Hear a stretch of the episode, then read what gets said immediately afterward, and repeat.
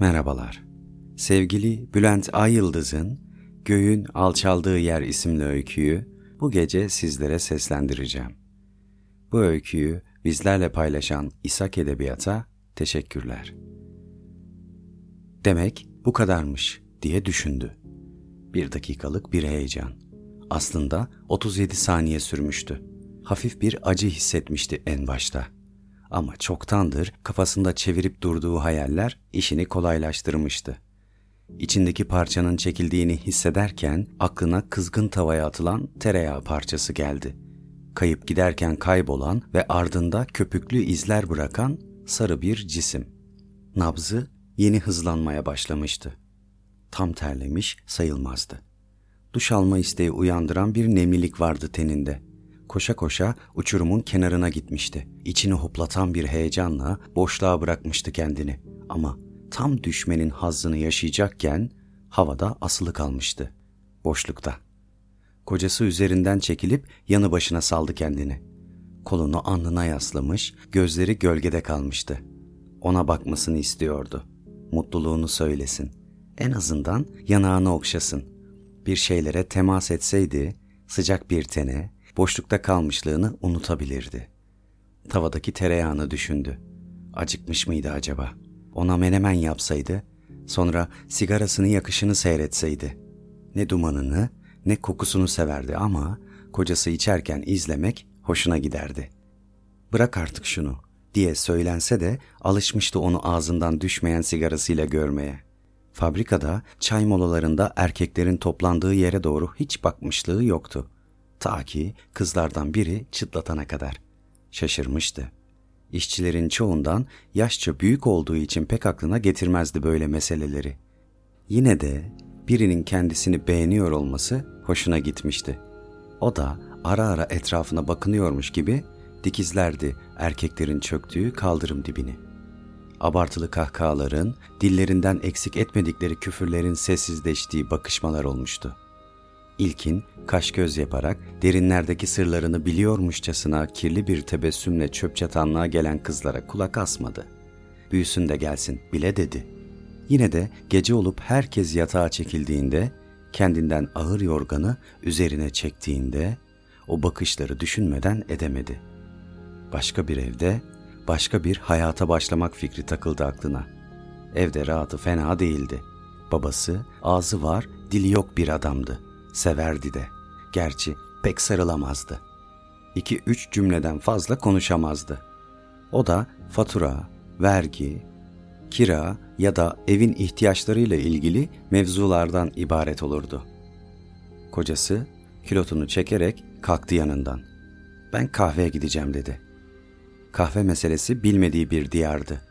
Babası kahveye giden biri olsaydı belki bir kere de olsa babasını çağırmak maksadıyla gidip görebilirdi. Ama pek fikri yoktu. Dışarıdan gördüğü kadarıyla erkeklerin sürekli sigara içip kağıt oynadığı bir yerdi. İçerideki sigara kokusunu bilmezdi. Dumanın rütubet kokusuyla karışıp masa örtülerine sindiğini, çaydanlığın buharıyla birlikte içerideki kesif kokunun yumuşadığını, ıstaka seslerini, helanın gıcırdayan kapısını, televizyonda dönüp duran klipleri, at yarışlarının coşkusunu, bıyıkları ağarmış, kerli ferli adamların mahzunlaşmasını bilmezdi. Erkekler için güzel ve keyifli bir yer, dert ortaklarıyla hoş sohbet vakit geçirdikleri bir mekan olarak görürdü. Sesini çıkarmadı o da. Ama asılı kaldığı boşlukta zemin biraz daha kayboldu. Sonra çok denedi. Bu kahve gezmelerine gönül indirmeye çalıştı ama yapamadı.''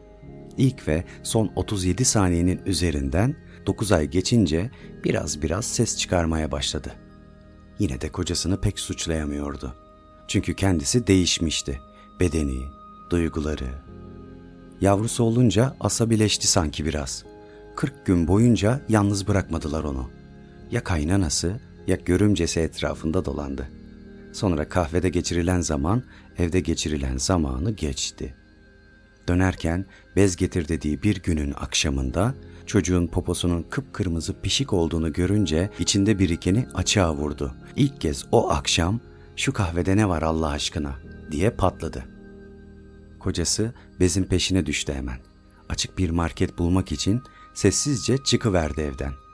O gece epey geç döndü eve. Eli boş gelmişti. Bez, mama, çocuk boku, sidik, bez, mama, boş ev, içeride asılı duran bir şey, göğüs kafesine yerleşen bir yumru, borç, eczane, bez, çocuk zırıltısı arasında evde konuşabileceği tek kişi olarak kaynanayı denemedi değil. Her ne kadar kendisine pasaklı, köhnemiş ve ketum görünen bir kadın olsa da halden anlayabileceğini düşündü. Oğluna laf ettirmezdi ama torunu perişan oluyordu. Bir şeyler söyleyemez miydi? Hani hafiften kulağını çekse, biraz laf dokundursa belki yola gelirdi. Ama oğlu çalışıyordu işte. Daha ne yapsındı? Hayat pahalıydı. Geçim sıkıntısına soluğu kahvede alıyordu çocukcağız. Ama diyecek oldu. Bari at yarışını bıraksaydı. İyi olurdu tabii ama içkisi yoktu. Kumarı yoktu. Tek eğlencesiydi. At yarışı kumar değil miydi peki? Çocuğun rızkı değil miydi? Derken sesler yükseldi. Odasına çekildi. Gece olunca kapı sesiyle uyandı. Kaynananın zırladığını duydu ilk kez. Soğuk bir beden bekledi yanına kıvrılsın diye. Beklerken uyuyakaldı. Yine çocuk boku ve zırıltısından başka bir şey yoktu ertesi gün, ertesi günler. Böyle olursa giderim demeye çalıştı. Acaba kızı olduğu için miydi bu soğukluk diye düşünmedi değil ama konduramadı. O kadar cahil bir adam değildir dedi. Yine de gitti. Baba ocağının sessizliğine bir elinde bebek, bir elinde bebeğin eşyalarıyla dolu çantayla döndü. Babası meseleyi biliyor gibi hiç ses etmedi. Gece annesinden nasıl olsa alacaktı havadisleri. Hafta sonu geldi kocası onu almaya.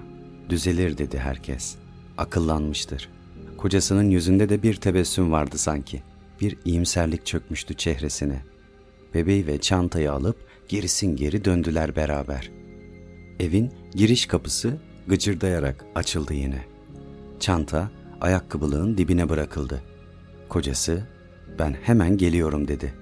Kapı tok bir sesle kapandı. Tavan alçalıyor gibi daraldı içi. Bazı bulutlu günlerde de böyle hissederdi. Göğün alçaldığı yerde durup toplaşan kara bulutları seyrederdi. Demek ki bu kadarmış diye düşündü. Çantaya dokunmadan odaya geçti.''